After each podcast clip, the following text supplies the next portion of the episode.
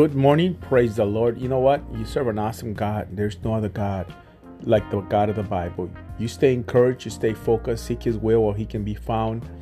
And don't worry about anything. Just learn to love the Lord with all your heart, soul, and mind. Somebody asked, What is the greatest command? To love God with all your heart, soul, and mind, and love your neighbor as yourself. Learn.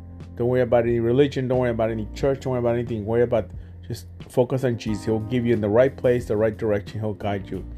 So I'm praying for you. You have an awesome day. If you're Connecticut, if you're living in Connecticut, don't forget Bible study. Come out uh, six o'clock, six to seven. Uh, we're praying seven.